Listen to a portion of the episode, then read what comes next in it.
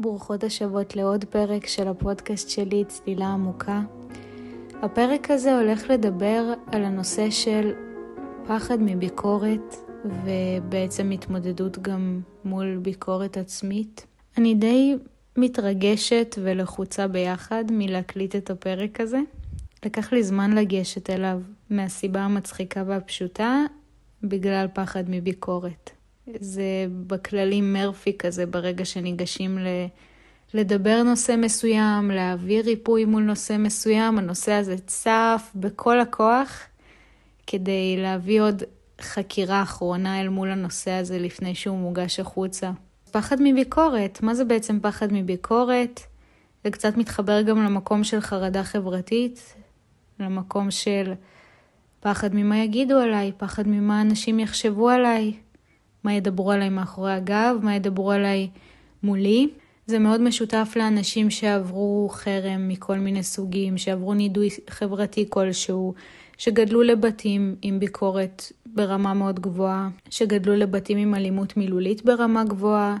זה מאוד הגיוני. וזה מקום מאוד מתסכל, הוא יכול מאוד לחסום, הוא יכול לעורר פרפקציוניזם שמונע להתקדם אם דברים הם לא מושלמים, כי תמיד יש איזה קול פנימי שאומר מה אם יגידו ככה ומה אם יגידו ככה, וזה ממש חוסם מהתקדמות, זה ממש חוסם מתנועה, ולא סתם זה חוסם, לא סתם זה משתק ברמה כזו, לא סתם זה מעורר חרדה, ממש תחושה של פחד מוות. בעצם במקור שלנו, לפני שהיינו בתוך השבטיות העירונית הזו שאנחנו חיות בה, היינו חיות בשבטים, היינו חיות בקבוצות, בקהילות, היינו תלויות במי שאיתנו בקהילה. היום אנחנו גם חיות בקהילה, פשוט קהילה מאוד גלובלית, ואנחנו עדיין במקום שבו את לא יכולה להסתדר לבד בעולם. גם אם את חושבת שאת יכולה להסתדר לבד בעולם, עובדתית את תהיי לבד, אבל הבית שלך, מישהו היה צריך לבנות אותו כדי שתגורי בו. המזגן שלך, מישהו היה צריך להתקין אותו. האוכל שאת קונה מגיע מכל כך הרבה קצוות שונים מהארץ והעולם, החל מרמת האוכל עצמו עד לשלבי האריזה. ושלא נדבר על העובדים בסופר שאת תלויה בהם, הירקנים שאת תלויה בהם, כולנו תלויים בהמון אנשים. היום זה באופן יותר מפוזר ובאופן יותר גדול ומורחב, אבל פעם, אם לא היית אהובה בקהילה שלך, אם לא היית אהובה בסביבה שאת נמצאת בה, אם היית מנודה לצורך העניין, היה לך ממש קשה להתקיים. את צריכה את האנשים האלה, היית צריכה שיאהבו אותך, היית צריכה ש... ישייכו אותך למקום שאת נמצאת בו, כדי שתוכלי פשוט להתקיים, כדי שתוכלי לקנות את הירקות ממי שאצלו צומח הירקות שאת רוצה, כדי שתוכלי לקנות את התרנגולת ממי שאת רוצה את התרנגולת. אם לא תהיי חברה של אנשים, לא תוכלי להתקיים. תוכלי להתקיים, אבל באופן מאוד מצומצם. ואם נגיד תהיי חולה או משהו, אז זה לא שתוכלי להזמין ין גודלי מסופר פארם עם דקסמול, זה ממש מקום של סכנת מוות.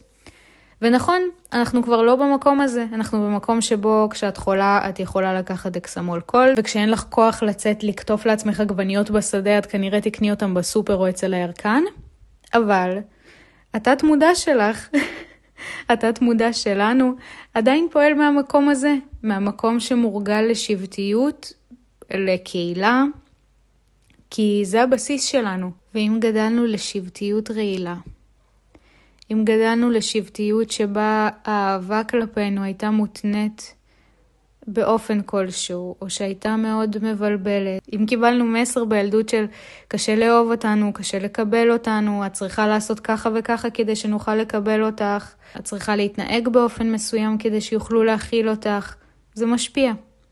וזה משפיע על המקום הזה של השבטיות, זה משפיע על איך תהיי מול אנשים, זה משפיע על המקום המאוד טבעי בתוכך שרוצה שיאהבו אותו.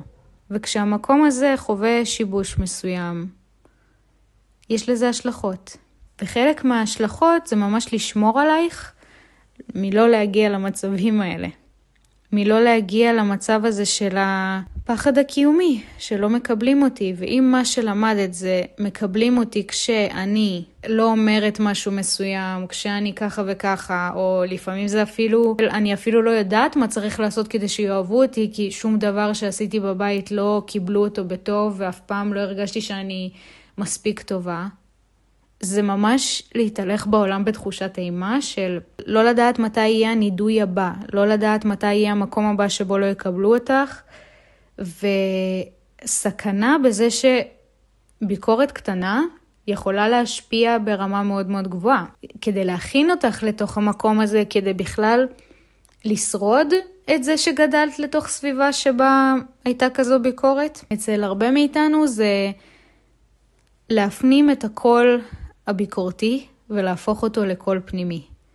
כי זה שומר עלייך. כי אם את יודעת לצפות מתי תהיה הביקורת הבאה, את יכולה להישמר ממנה. כמובן שזה לא הכי מדויק, אבל ככה המערכות שלנו לומדות. בסוף המערכות שלנו אוספות מידע לגבי איך אני אוכל להרגיש הכי אהובה שיש. ו... ולפעמים מתאסף שם מידע לאיך אני יכולה להיות הכי מרצה שיש. כי כשאני מרצה אוהבים אותי. אני רוצה לומר לך למקום הזה, מעבר לזה שאמרתי כאן אוסף של דברים די קשוחים, אני רוצה רגע להזמין אותך, אם הקשבת עד כאן, לקחת שנייה נשימה עמוקה.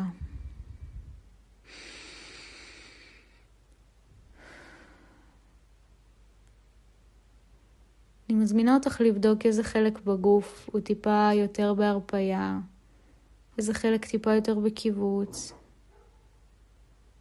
להזרים אנרגיה של הרפייה לעוד חלקים בגוף. אנחנו מדברות על נושא מכווץ. אני ממש מזמינה אותך להיות בתשומת לב למה קורה לך בגוף בתוך הנושא הזה, איך הגוף מגיב. כי הגוף זוכר, הגוף זוכר את, ה... את הטראומות הקטנות האלה, את המורכבות שגדלת אליה. הגוף זוכר את הקיבוץ הזה לפני שאימא או אבא באים לכעוס עלייך. הגוף זוכר. והגוף שומר עלייך לא להיכנס לקיבוץ הזה גם היום. לפעמים הוא שומר בדרכים קצת אקסטרימיות, אבל הוא פועל ממקום טוב. הגוף שלך שומר עלייך. זה מה שהוא למד. את לא אשמה שזה מה שלמדת. את עושה את הכי טוב כדי לשמור על עצמך. אז מה אפשר לעשות עם הפחד הזה מביקורת? עם המקום הזה שכל כך הרבה מהזמן שלך פה נמצא באיקון ל... מה יגידו עליי, איך יגידו, איך יגיבו, מה הפרצוף שיעשו. והאיקון הזה מונע גם. גם מתוך ביקורת עצמית מאוד גבוהה.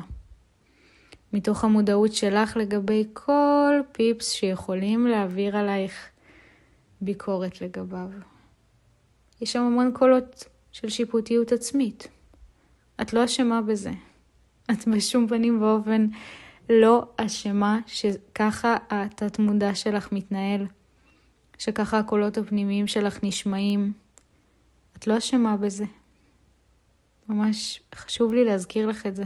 מכירה את המשפט, אין ילד רע, יש ילד שרע לו?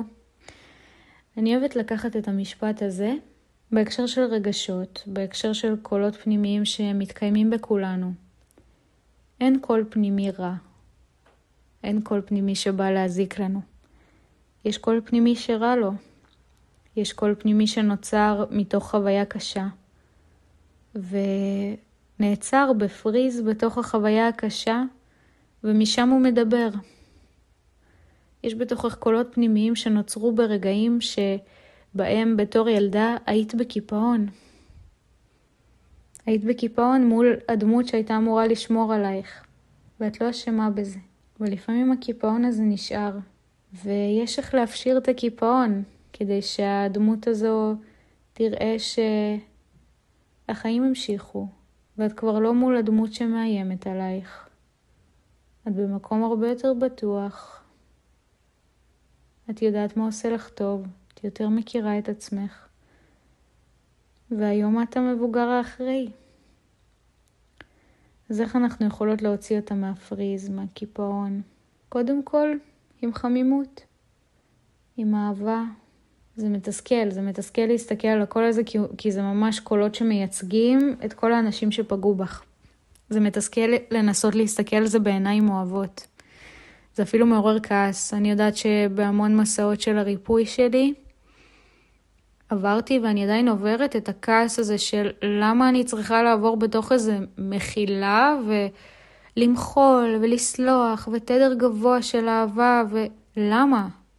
לא אוהבת את המקומות האלה, שונאת את החלקים האלה בי, שונאת את מי שיצרו אותם בתוכי. מותר לומר את זה. אני ממש בעד. אגב, אני, אני מאוד בעד. להודות שיש חלקים בתוכנו שאנחנו שונאות, להודות שיש חלקים בתוכנו שאנחנו סמק. לא בא לי שזה ישתייך אליי. מותר לומר את זה. זה לא מוריד לך את התדר, מותר לומר. ממש מותר. כשאני מדברת על סליחה ומחילה והשלמה, זה לא אל מול האנשים שפגעו בך. זה אל מול החלק בתוכך שיצר הזדהות עם מי שפגעו בך. יצר הזדהות כדי לשרוד בעולם הזה, כדי לשרוד את מה שעברת, כדי לשרוד את המילים הקשות שקיבלת. אז יש בתוכך את החלק הזה של ההזדהות, שאומר, mm, אני מבינה למה בריונו אותי, אני מבינה למה כעסו עליי, באמת הייתי ילדה תפוקה, באמת הייתי ילדה לא טובה, באמת אני, קשה לגדל אותי, באמת הייתי ילדה חצופה, רק מלומר את זה עולה לי כאילו כעס על זה שכמה מילים משפיעות על ילדים, וכמה אחריות יש שם, כמה צריך לשמור אז יש בתוכך את החלק שהפנים, את החלק שבשלוף כבר יודע לומר, כן, אני תפוקה. זה מה שזה. אני השבוע נפגשתי עם זה. היה לי פלשבקים מהדברים הנוראים שעברתי. וממש עברה בי המחשבה הזו של איזה תפוקה. אין לי כוח. זה דפוק. זה דפוק. איזה תפוקה את, איזה דפוק הגוף שלך. כן, גם אני אומרת את זה לעצמי לפעמים. וגם המטפלות הכי גדולות שתפגשים, גם מדברות לעצמם לא יפה לפעמים. שמחי עליי, כולנו בני אדם. יש בתוכך בריון פנימי שנוצר מתוך זה שהוא למד שככה יכבדו אותו, אוקיי? יש את זה. ומנגד עדיין יש בתוכך את החלק שקיבל את הבריונות, שקיבל את המילים הקשות. כלומר, יש בריון פנימי אל מול צד שהוא מושפל פנימי, קורבן פנימי. זה לא אומר שאת קורבנית, זה לא אומר שיש, שאין סיבות להרגיש קורבן, ממש, אני, לא, אני ממש לא בז'אנר הזה. ואני שונאת שמדברים ככה על טראומות ועל דברים ועל uh, לצאת מתודעת הקורבן, יאללה, כאילו, בחייאת. בחייאת. כולנו יודעות ש... שאם היה איזה קסם שהיה מוציא מזה, היינו כבר מוציאות את עצמנו מזה. אף אחת לא רוצה להיות בתודעת קורבן מרצונה החופשי. זה שיש רצונות שמתקיימים בנו בתת מודע, ואנחנו לא שולטות בהם, זה לא אשמתנו. וקורה בהם תהליך ריפוי איטי והדרגתי, שלא צריך להאיץ בו ולא צריך לבקר אותו. הנה, זה פינת העצבים שלי על רוחניות רעילה. השנקל שלי. אז יש את הצד המבריין ואת הצד הקורבן המבוריין. והם שניהם נמצאים אצלך, והם שניהם ילדים ש... ילדים, ילדים שלך.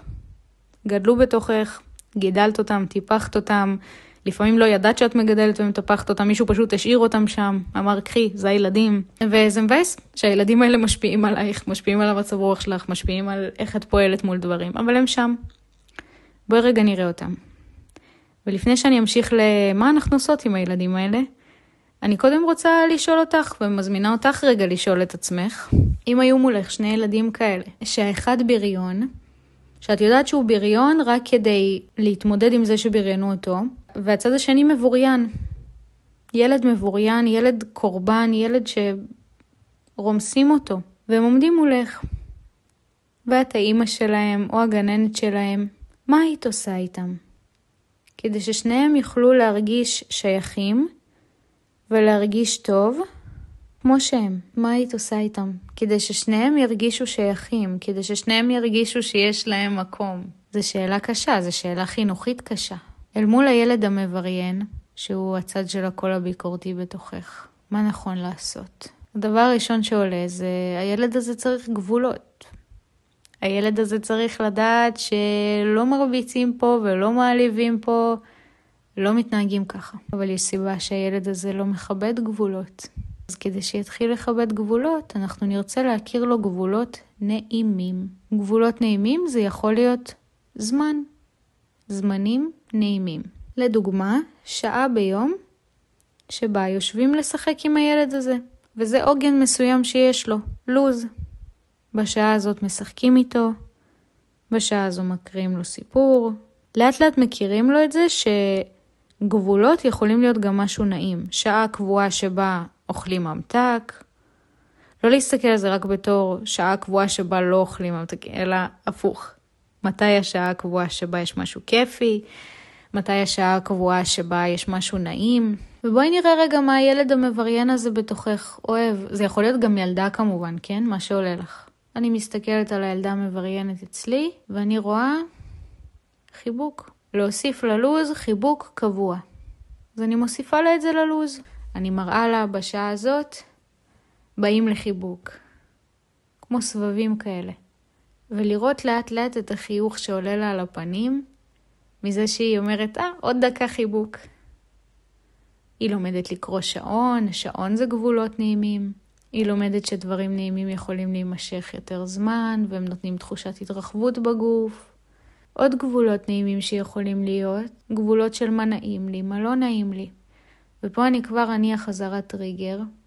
לא סתם, יש את המקום הזה של הקול הבריוני שנוצר אצל מי שעברו פגיעות מיניות. אצל מי שחצו אצלם גבולות עם הגוף. והרבה פעמים הריפוי, דווקא אל מול הקול המבריין הזה בתוכך, יהיה ללמד אותה ש... שיש כבוד לגבולות שלה, שרואים אותה, שבשעת החיבוק הזו שואלים אותה, את רוצה חיבוק? אפשר לחבק? ובהתחלה היא צוחקת על זה, כי היא אומרת, יאללה, מה, מה אתם רוצים? אבל לאט לאט היא לומדת שגם לה מותר לשאול, וגם לה מותר לומר לא. כל פעם מזכירים לה, מותר לך לומר לא. מותר לך לומר לא. זה נשמע סוריאליסטי, אבל באמת זו העבודה מול המקום המבריין הזה, המקום של מותר לך לומר לא. ילדים שלא מכבדים גבולות זה ילדים שכל כך לא מאמינים וחוו כל כך הרבה עדויות לחוסר כבוד כלפי הגבולות שלהם. לפעמים ליטרלי מדוגמאות, לפעמים כי משהו כימית קצת לא שלם.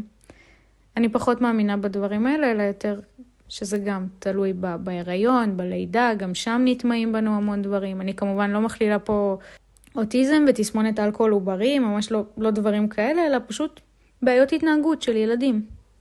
ואל מול הילד הזה שהוא הילד הקורבן, הוא הילד שמבריינים אותו, נרצה גם ללמד אותו כבוד לגבולות שלו. לזהות מה בכלל הגבולות שלו, לזהות שמשהו לא נעים לו.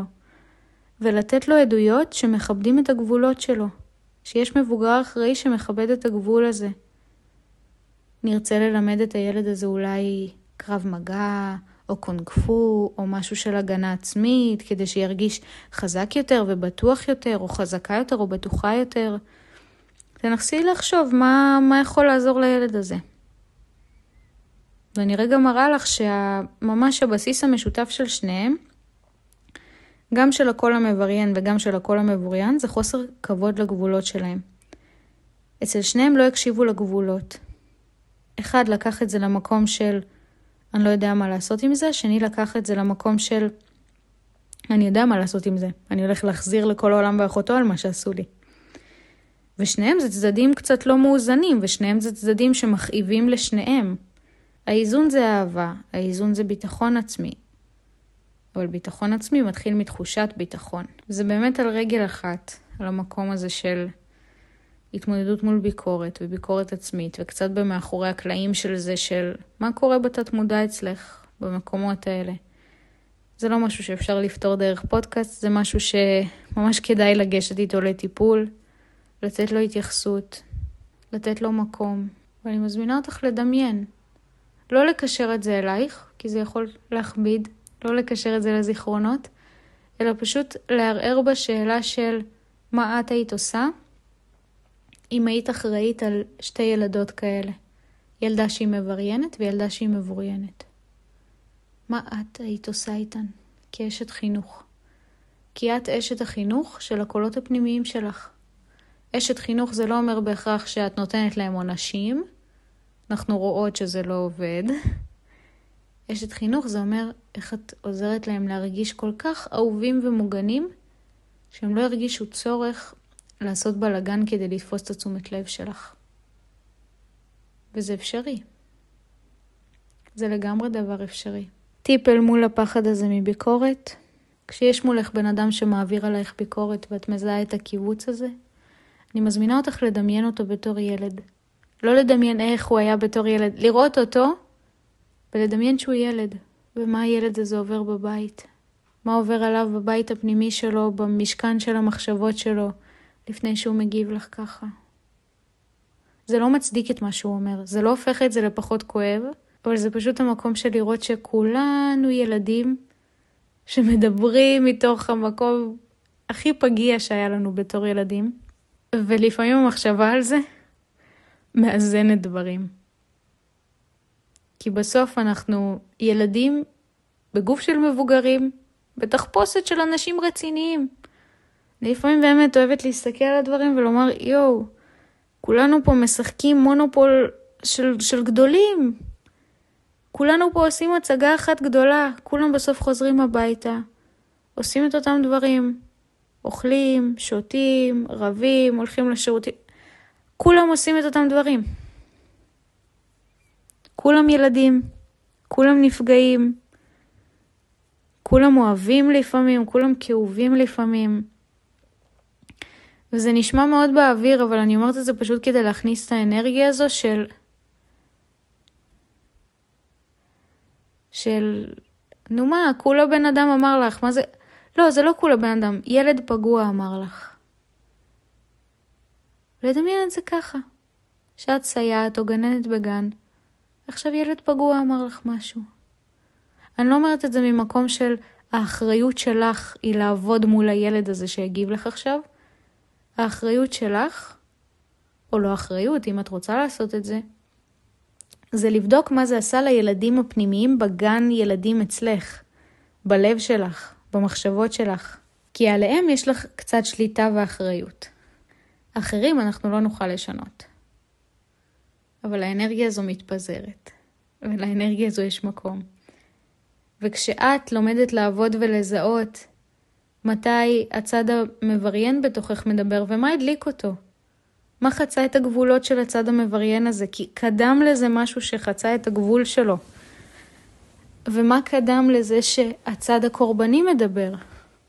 כי משהו חצה את הגבול שלו. הצד הקורבני זה הצד של וואי, לא בא לי לצאת מהבית כי אני מפחדת ממה יגידו עליי היום. או הצד של, לא בא לי להעלות את הפוסט הזה, אימא למה יגידו עליי. ממה הוא מתורגר? מה תרגר אותו קצת לפני? כי הדמיון הזה שעלה, הדמיון החרדתי, עלה כתוצאה ממשהו. משהו מרגיש לא מאוזן. לפעמים זה דברים קטנים כמו, לא אכלת מספיק היום, באמת, או לא ישנת מספיק. או לפני שבאת להעלות את הפוסט הזה שפחדת להעלות, הייתה לך בדיוק שיחה עם בן אדם שחוצה את הגבולות שלך. ואז הילד הזה בתוכך מדבר, הוא אומר, וואי, לא בא לי כלום. חצו את הגבולות שלי עכשיו, וזה מתבטא בתור חתיכת חרדה ממה יגידו וזה, כי זה מה שהוא מקרין לך, כי ככה הוא מתקשר איתך. כשאת לומדת לזהות למה הוא בכלל בא ומקרין לך את מה שהוא מקרין לך, את לומדת להיות יותר בנוכחות עם זה שיש דברים שוואלה גורמים לך להרגיש יותר רע. כמו שיש דברים שאת יודעת שלא תעשי או שיפגעו לך בביטחון אם תעשי אותם שנייה לפני שאת מעבירה הרצאה מול אלף אנשים. אני לא אעשה שיחת טלפון עם קרובי משפחה שעושים לי רע שנייה לפני שאני עולה לעשות הרצאה. כי זה יגביר לי את החוסר ביטחון. למה? כי ליטרלי יצרתי לי חוסר בתחושת קרקע, חוסר בתחושת ביטחון. מה שאני רוצה לעשות מול קולות כאלה, מול המקומות האלה, זה להגביר לי תחושת ביטחון. מה מגביר לך את תחושת הביטחון? ליטרלי ביטחון. אפרופו למה כל התקופה הזו של המלחמה והכל העלתה הרבה מקומות של אצל אנשים שמראש מתמודדים עם ביקורת עצמית מאוד גבוהה של וואי, אני לא אעלה את זה, ואני לא אעלה את זה, וזה לא טוב, ואני לא טובה, ואני תפוקה בהכל, ואני לא מבינה איך מתנהלים, ואני לא מבינה מה אומרים, ואני לא מבינה זה, והכל לא טוב, והכל לא... אה, אני לא טובה, ב... לא טובה בזה, לא מבינה את זה. למה? כי תחושת הביטחון הכללית נפגעה. כי אנחנו במלחמה. כי יש אזעקות, כי יש חדשות ממש מפחידות, ואז אפשר לזהות, אפשר לזהות שהביקורת העצמית שלך עולה אחרי שאת רואה חדשות. שהביקורת העצמית שלך עולה אחרי שניהלת שיחה עם בן אדם מסוים, ש... שזו הייתה שיחה שהלחיצה אותך, שלקחה לך את תחושת האדמה מתחת לרגליים. ומנגד, אפשר לראות שאת מרגישה יותר בטוחה בעצמך כשאת מסתובבת עם אנשים שנותנים תחושה טובה, שנותנים לך תחושה של יציבות וביטחון. כשאת מתעסקת במשהו שמקרקע אותך. אם זה ביצירה, אם זה להתעסק עם צמחים, לפסל, לקדר, לבשל, זה דברים שממש מעניקים תחושת ביטחון. לקבל עדויות לזה שיש דברים טובים בעולם. אוקיי? אני אתן את, נגיד דוגמה קלאסית על עצמי. הרבה פעמים לפני שאני באה להנחות מעגל נשים, יש לי ממש את ה... מלא קולות של ביקורתיות עצמית ושיפוטיות עצמית, וזה לא יהיה טוב, ובטח יגידו לך על זה ככה, ואולי לא יגידו, אבל הם יחשבו שאת ככה וככה, ואז הם יספרו על זה, מלא חרדות. ממש. ואני כבר יודעת שזה עולה לי, כי לפני מעגל נשים אני בדרך כלל לא ישנה כל כך טוב, כי אני מתרגשת. או שאני כזה ממש ב, בהתרגשות וזה, ומכינה דברים וקצת אוכל לרגע האחרון, אז אני לא מספיקה לאכול כמו שצריך ואוכלת הרבה ממתקים. אז אני יודעת שכשיש לי מחסור בשינה, ואכלתי הרבה סוכר, עולה לי הביקורתיות העצמית. למה? כי אני קצת עם פחות קרקע כרגע, אני עם פחות תחושת ביטחון. בגלל זה לפני שאני אנחה מעגל נשים, אני יודעת שעוזר לי לעשות שנץ, אוקיי? okay? ומנגד, אני יודעת שברגע שאני מגיעה למעגל נשים והקרקע בשבילי שם זה זה שנתתי תמיכה לאחרות, אותי זה ממש מעלה, מעצים לי את תחושת ההתקרקעות, את תחושת ה... יש לי...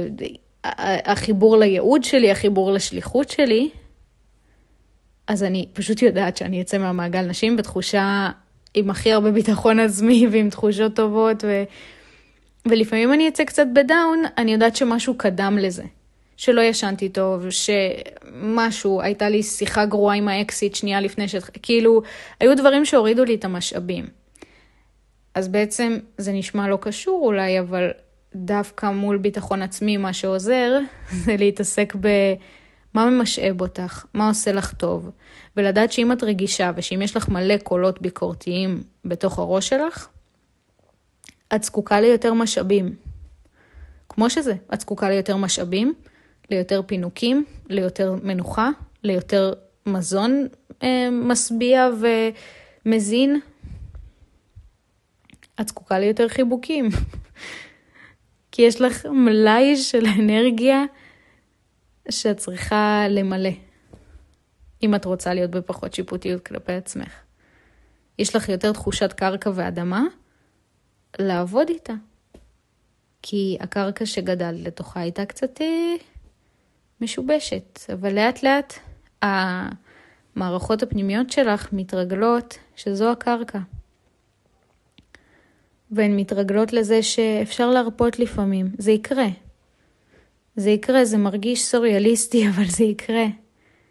תכלס זהו, אני מרגישה שאמרתי מספיק על הנושא הזה, שאני יכולה ככה לסיים את הפרק ולהשאיר אתכן עם קצת נקודות למחשבה.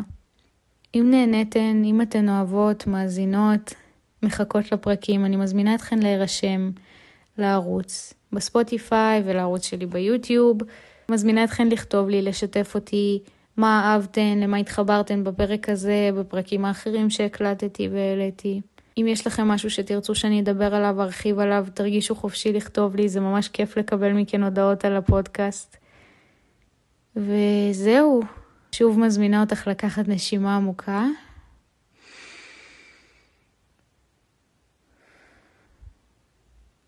אם צריך עוד אחת, ולזכור שאת כבר נהדרת ועושה את המקסימום שלך כדי להרגיש הכי טוב.